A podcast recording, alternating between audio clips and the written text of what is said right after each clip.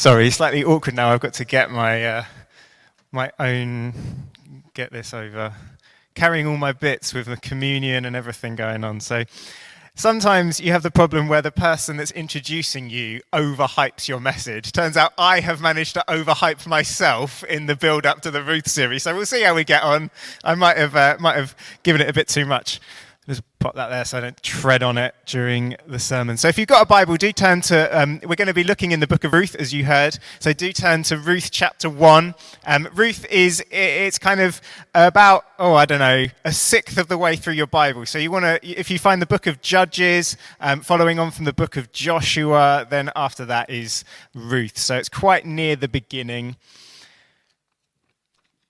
about three o'clock, the Friday just before the Friday just gone, was the time that I have felt the most anxious for quite some time. It was the time that Hannah told me that Boris Johnson had a press conference planned for five o'clock that day.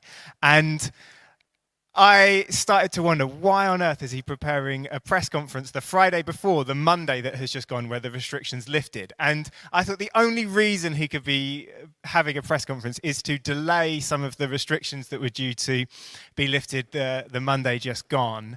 And so my prediction was best case scenario for us was we were going to be delayed by a week and we'd have to wait until um, we could get on with meeting one another and going one another's houses and stuff like that. And you might think, well, that's only a week, Duncan. Surely that's all right. But I did a quick calculation in my head and realized that there would be 10 things that we would have to, me and Hannah would have to cancel or rearrange as a result of a week's delay, which made me realize that we had gone pretty hard on let's go and see people and have people over and things like that. But some of these things are things that would not be easy to rearrange, that just ha- dates that happen to coincide, all of those sorts of things. And I realized I was, I was gutted that I would might have to, to say, or delay some of these things. And in those anxious two hours between what ended up being an okay press conference and no delays and all of those, as you know, that anxiety reminded me that we are still in this place where just one press conference can change everything, aren't we? Where we, it was a reminder to me we are still in this really vulnerable stage where anything can happen. Just, I don't know, a new variant comes and, and things all look very, very different in this time. And we are still in this place of uncertainty as a people. And maybe some of you are probably feeling, I'd imagine, some of the vulnerability, vulnerability and the uncertainty more than others of us. Maybe you're still waiting for your job sector to reopen and, and having to wait until that to think, am I even going to be able to find a job in my old place of work or my old area of work? Or maybe you're, uh, you're, you're, struggling financially and you think, I'm okay now, but if there is another lockdown for whatever reason, am I even going to be able to afford to live through it? Well, the book of Ruth is about these kind of people about people, everyday, normal believers in God who are experiencing vulnerability and are going through times of uncertainty. And the book of Ruth is about how it's these people, the vulnerable, the uncertain, that God loves to show up in to reveal his abundance and to show his overwhelming provision. And so we are uh, uh, hoping that this series will really encourage us in this particular moment that we find ourselves in. We're going to be doing a seven part teaching series in Ruth that will take us through to mid July. And it's a really different tone to the previous two teaching series we've done. We looked at the Sermon on the Mount, we looked at the book of Revelation, both in their own ways, very challenging, whether that's just, trying to get your head around some of the imagery that's in Revelation or whether it's the, the challenge of some of Jesus' words in the, in the Sermon on the Mount.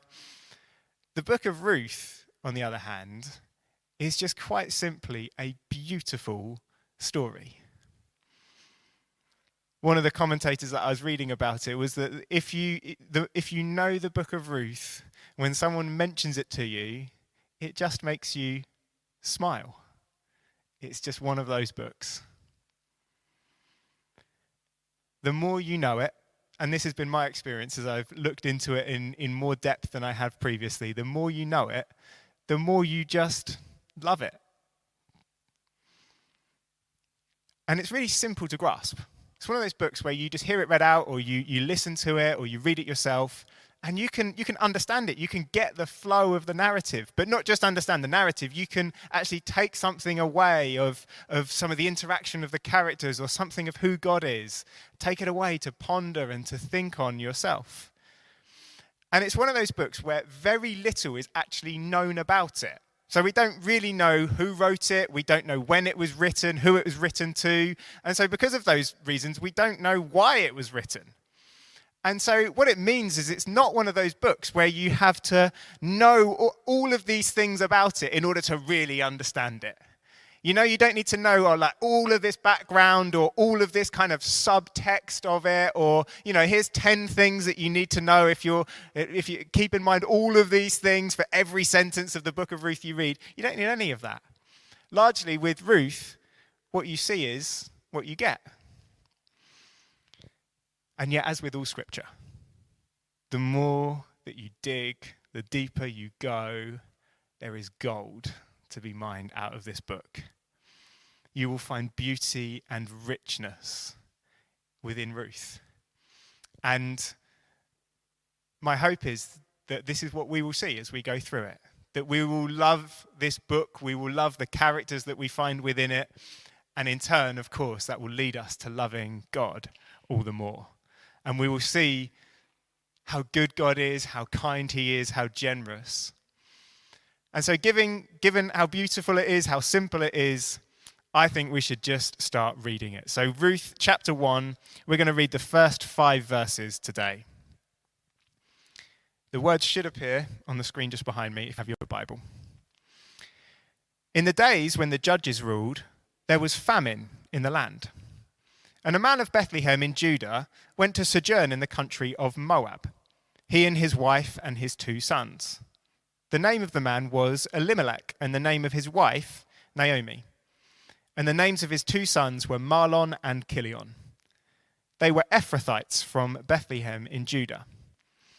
They went into the country of Moab and remained there. But Elimelech, the husband of Naomi, died and she was left with her two sons. These took Moabite wives. The name of the one was Orpah, and the name of the other was Ruth. They lived there about ten years, and both Mahlon and Chilion died, so that the woman was left without her two sons and her husband. I'm calling today's message Emptiness is Not the End. This story does, as you've just heard, it begins in tragedy. But that is not how this book ends. This mini episode, as we're going to see, is a cautionary tale for us in the dangers of compromising in our faith. But what it also tells us is that no matter where we've come from, no matter where we've gone, no matter what we've done, we are able to experience God's abundant provision in our lives. And verse 1 immediately sets the scene for us. It talks about how this, uh, it, this is happening, this whole book, in the days when the judges ruled. And this is talking about the book of Judges, which is the book just before Ruth.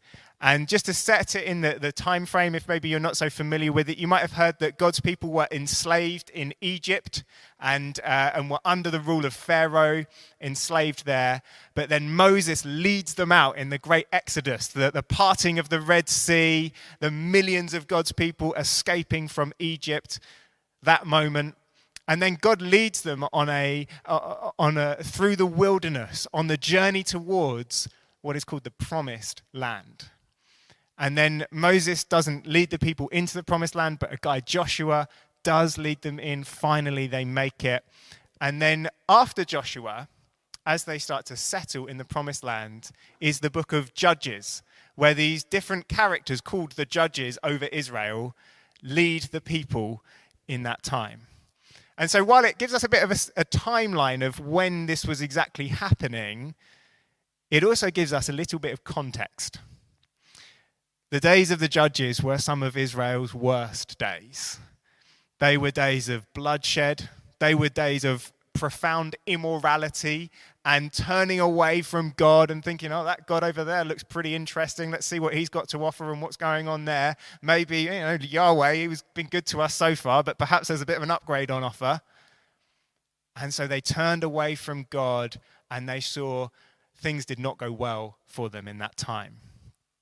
And I guess nowhere really sums it up better than the very last verse of Judges that you might have open on your page as you look at the first chapter of Ruth that says, In those days there were there was no king in Israel.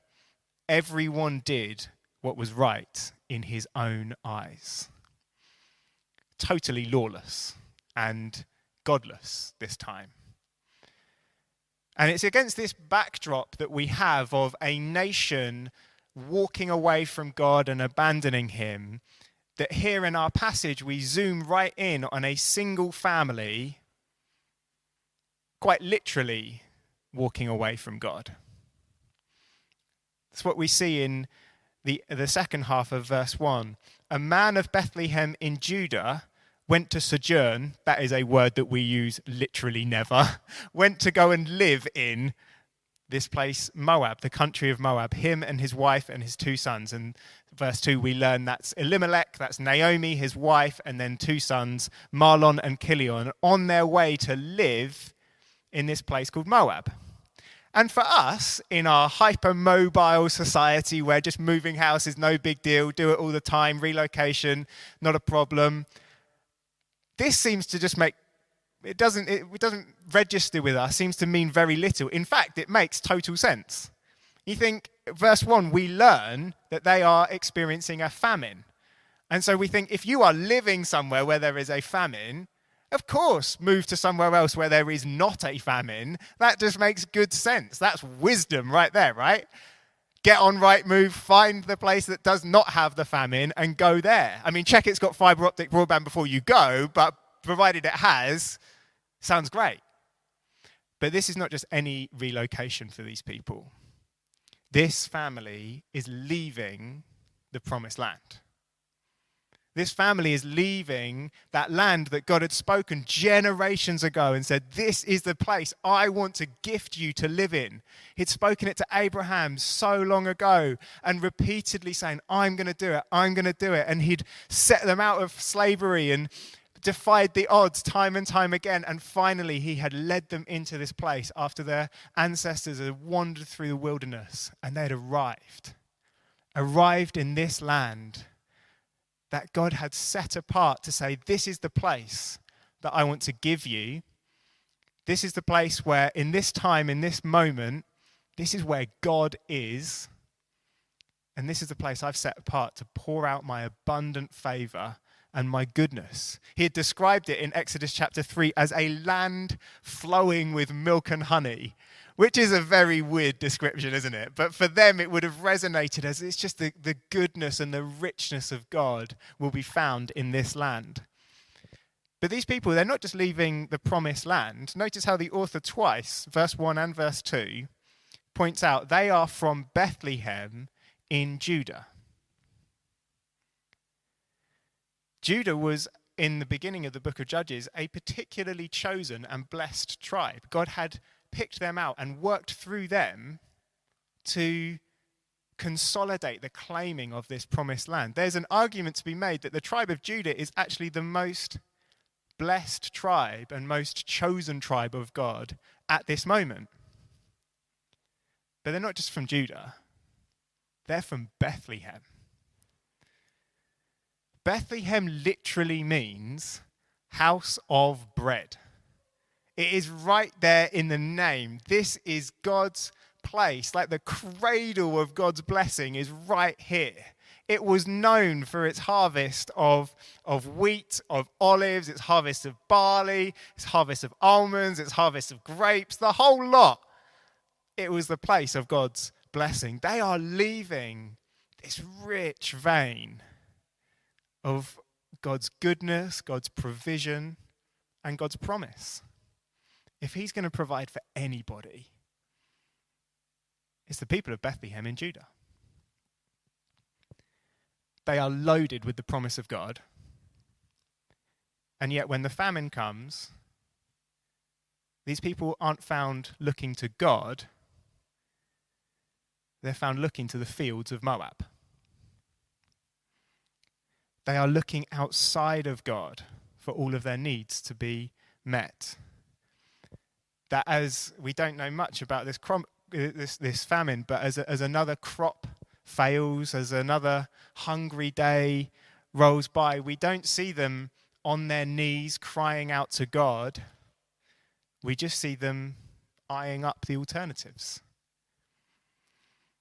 And Moab is not just some kind of neutral place that looked quite good. Moab was historically Israel's greatest enemy, and so God's greatest enemy. There was no more godless place than Moab. But we have to assume then, for them to consider it, Moab must have looked good. It must have looked attractive. We can only assume there was tall and beautiful crops just flowering out of the ground in Moab. The, the combine harvesters of Moab were working overtime to, to haul in all of the grain and all of the wheat that was coming out of their fields during this time of famine in the promised land.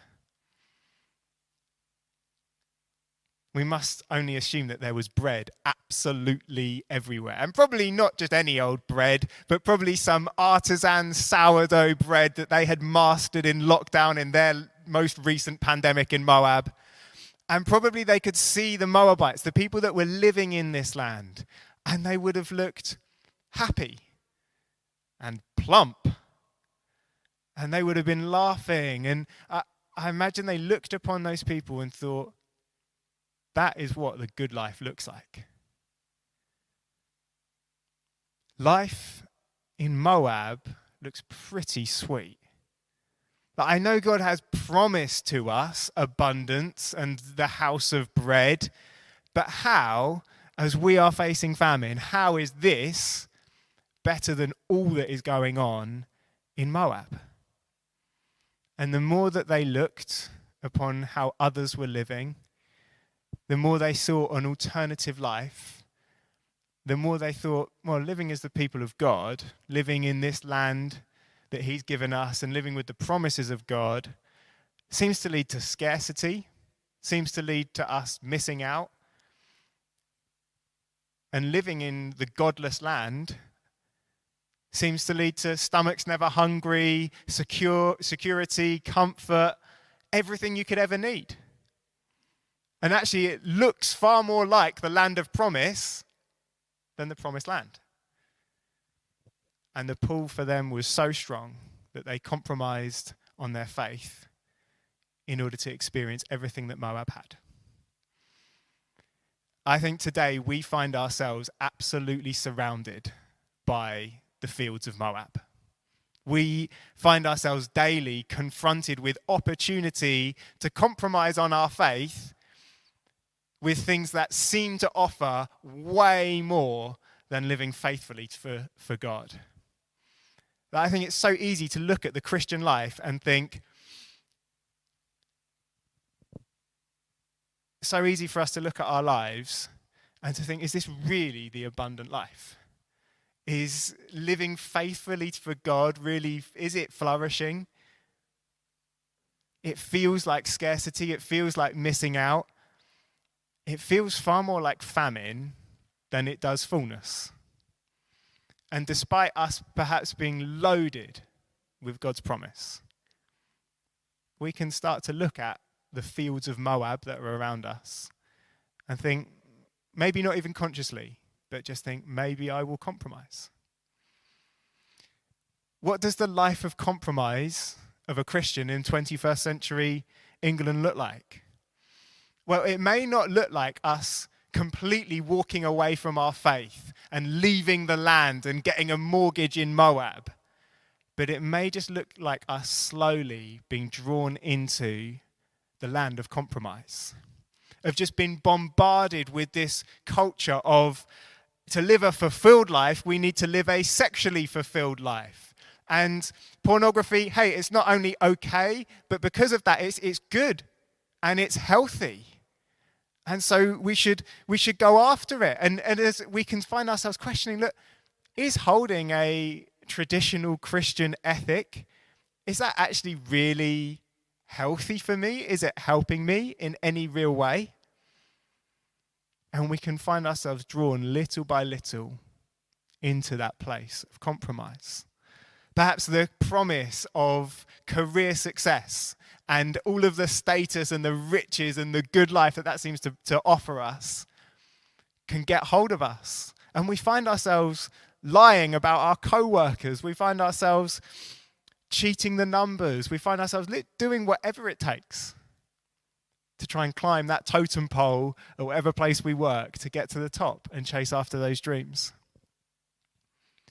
Or I think compromise as believers can look really subtle.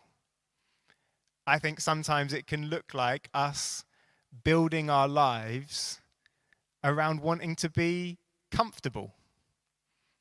This is where I feel vulnerable. This is where I think I can easily compromise of just that modern desire for everything to be easy, life to be cozy, all of my furnishings to be soft. And so, wanting to avoid any of the costs of Christian living. That when I get down to it, perhaps of the sums of, am I going to start giving to church or am I going to buy this lovely mahogany coffee table that will just complete my living room? That there's no question about what I'll do. And, and it would be like the, the, the, the, Israelites looking at the land of Moab and thinking, how is this life that I'm living now any better than what's over there?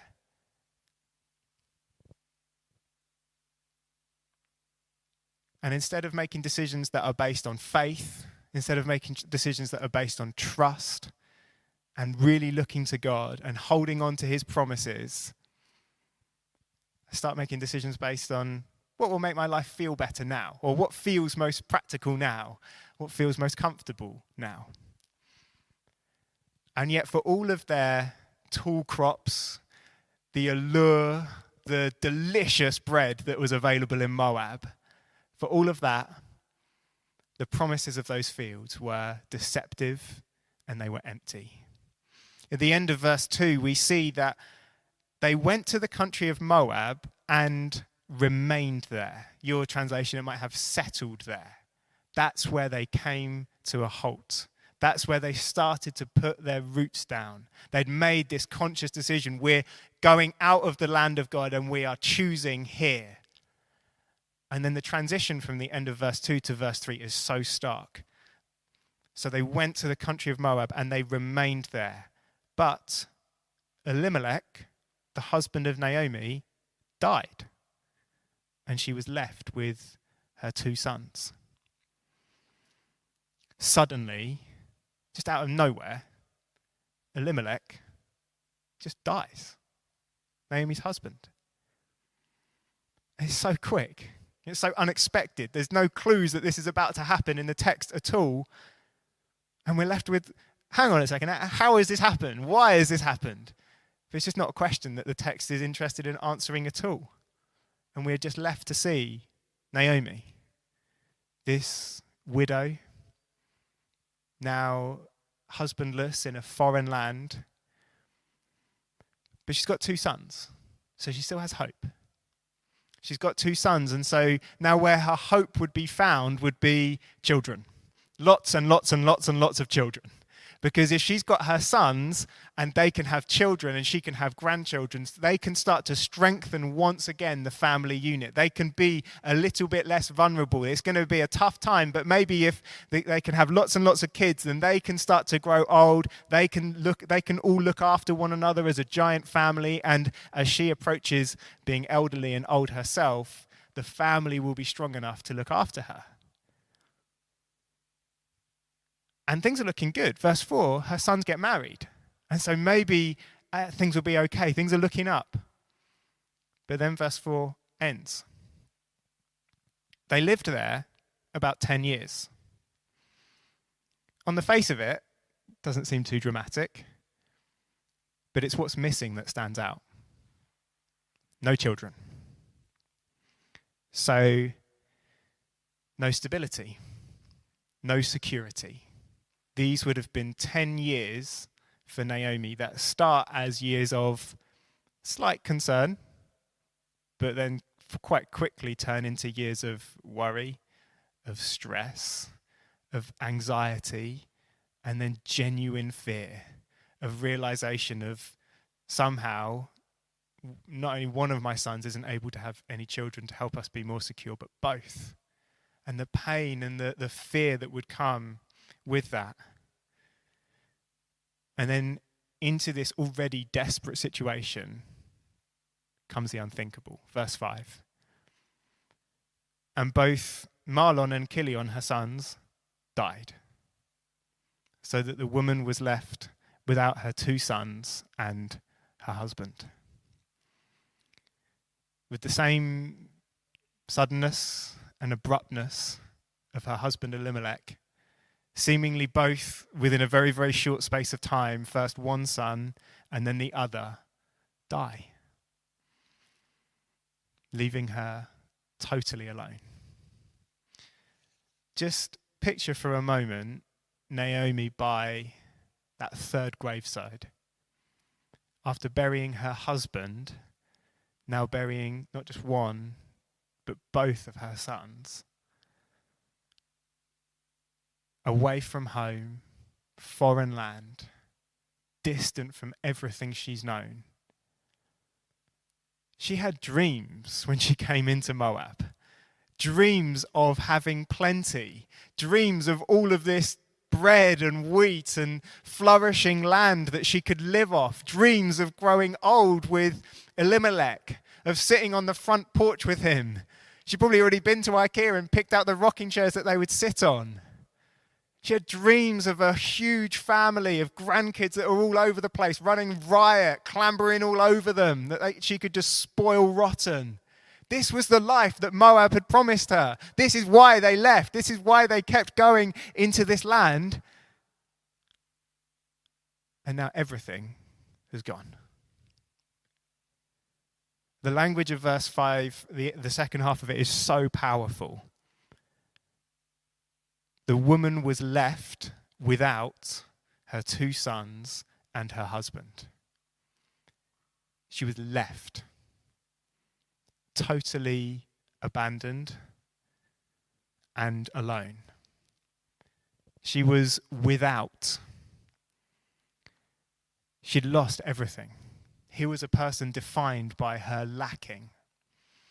Apparently, this is a Hebrew word that is unusual to find in this kind of sentence that just underscores and underlines how little she has and how tragic her loss has been. That she's even lost her identity. Do you notice? It said the woman. The most natural word would have just been to say Naomi, but it says the woman. With no family, this elderly woman, this elderly widow, with no hope of continuing her family line. She'd lost her role, lost her place in society, far from her home, far from any support network that might be able to keep her going. She is now fading away into total insignificance, to nothingness. Naomi has been totally emptied. Do you see what Moab has done to her? From a distance, the promise looked so good. It looked like it offered so, so much, worth leaving the things of God in order to get hold of it. But as soon as she settled, as soon as they entered into the land to live. Moab has not given her anything, Moab has just taken. Do you see the deception of the land of Moab? See how much it promises to us, and it doesn't just let us down, it doesn't just disappoint us, but it empties us of all that we have. It lures us in with false promises and Naomi has been emptied and hollowed out. This opening episode is a cautionary tale for us of the fields of Moab that are all around us. This is how the power of sin operates. It promises it's going to fill all of our needs.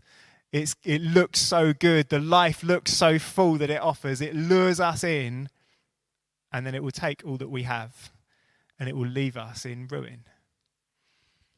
We sadly at the moment live in a time where the church in particularly the UK and the United States at the moment, I'm sure you have seen, suffers, has suffered from a lot of high profile, influential leaders losing their leadership positions, falling out of leadership because of moral compromise.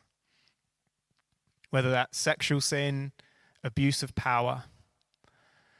And one thing that this tells us is that the fields of Moab still look really good today that if these people who are meant to be set apart as examples of what faithful living after Jesus looks like, and they are compromising, any one of us is in danger of the same. And it also tells us that the fields of Moab are just as destructive as in the days of the judges that we see these the lives of these leaders that fall that they get totally emptied out just as Naomi does. They lose community they lose their job they lose their ministry sometimes even losing their family. That the power of sin is just as destructive today and just as deceptive.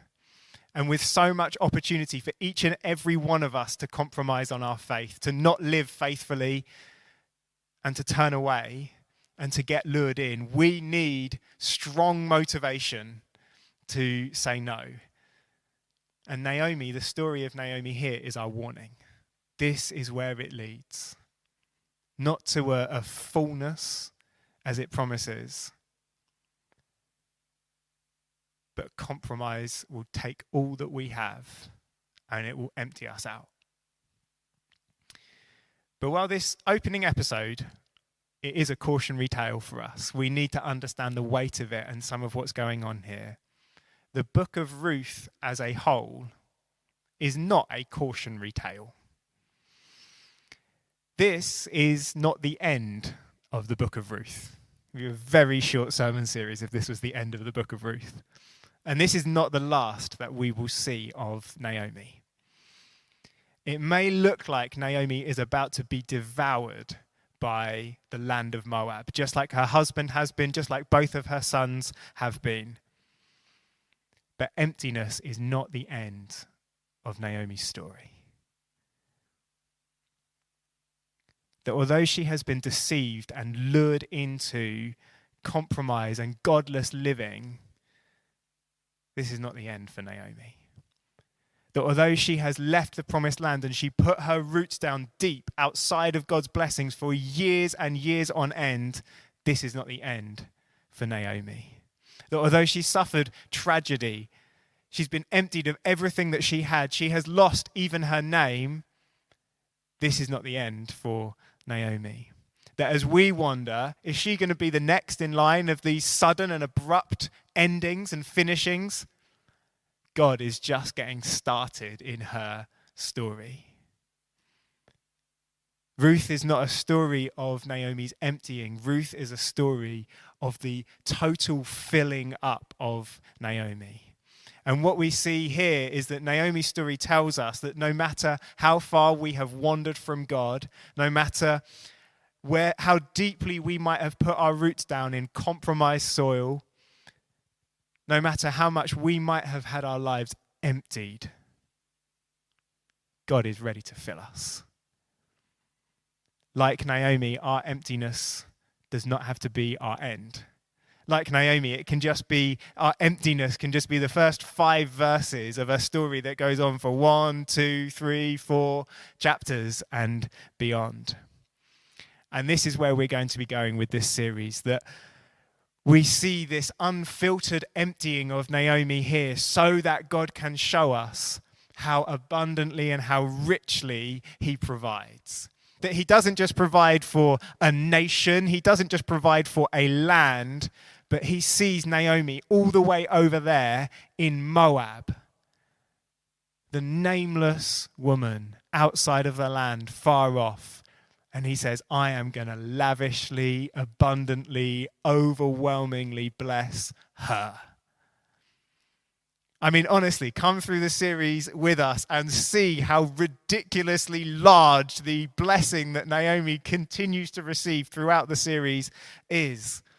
How Naomi is blessed, how Ruth is blessed, how Boaz is blessed. These three central people in this beautiful story, these three central, thoroughly ordinary, unspecial people, but God's people just like me, just like you, that as they live faithfully for Him, they experience the open doors of His abundant storehouses.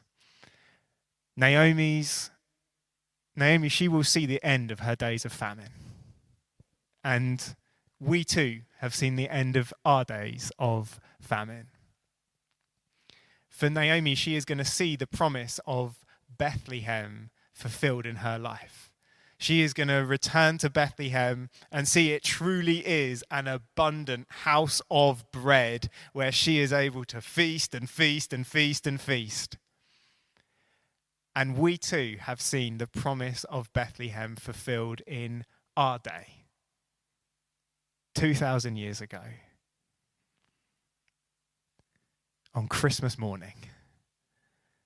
Bethlehem once again became the house of bread, the house of the bread of life, as it housed the baby, Jesus Christ, the one who would grow up to proclaim himself to be the bread of life, and that all who would feast on him will never go hungry.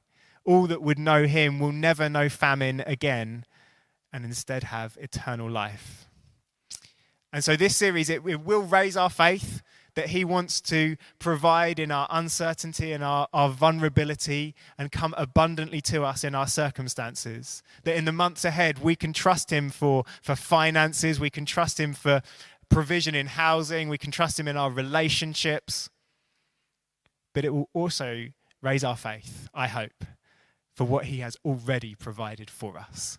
How because whatever we're feeling, however, whatever circumstances we might be facing, we are not an empty people, but already we are a people of abundance.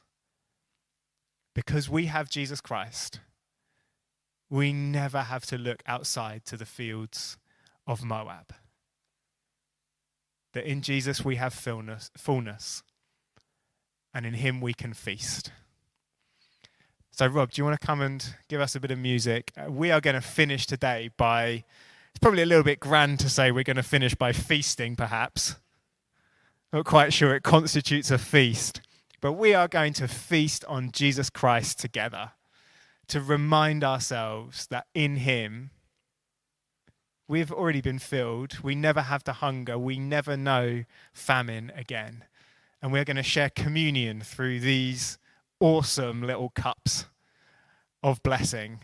They are grape juice in the bottom, and then they've got two lids, and between the two lids is a bit of bread. So I'd like to invite you to stand, if you can, as we share communion together.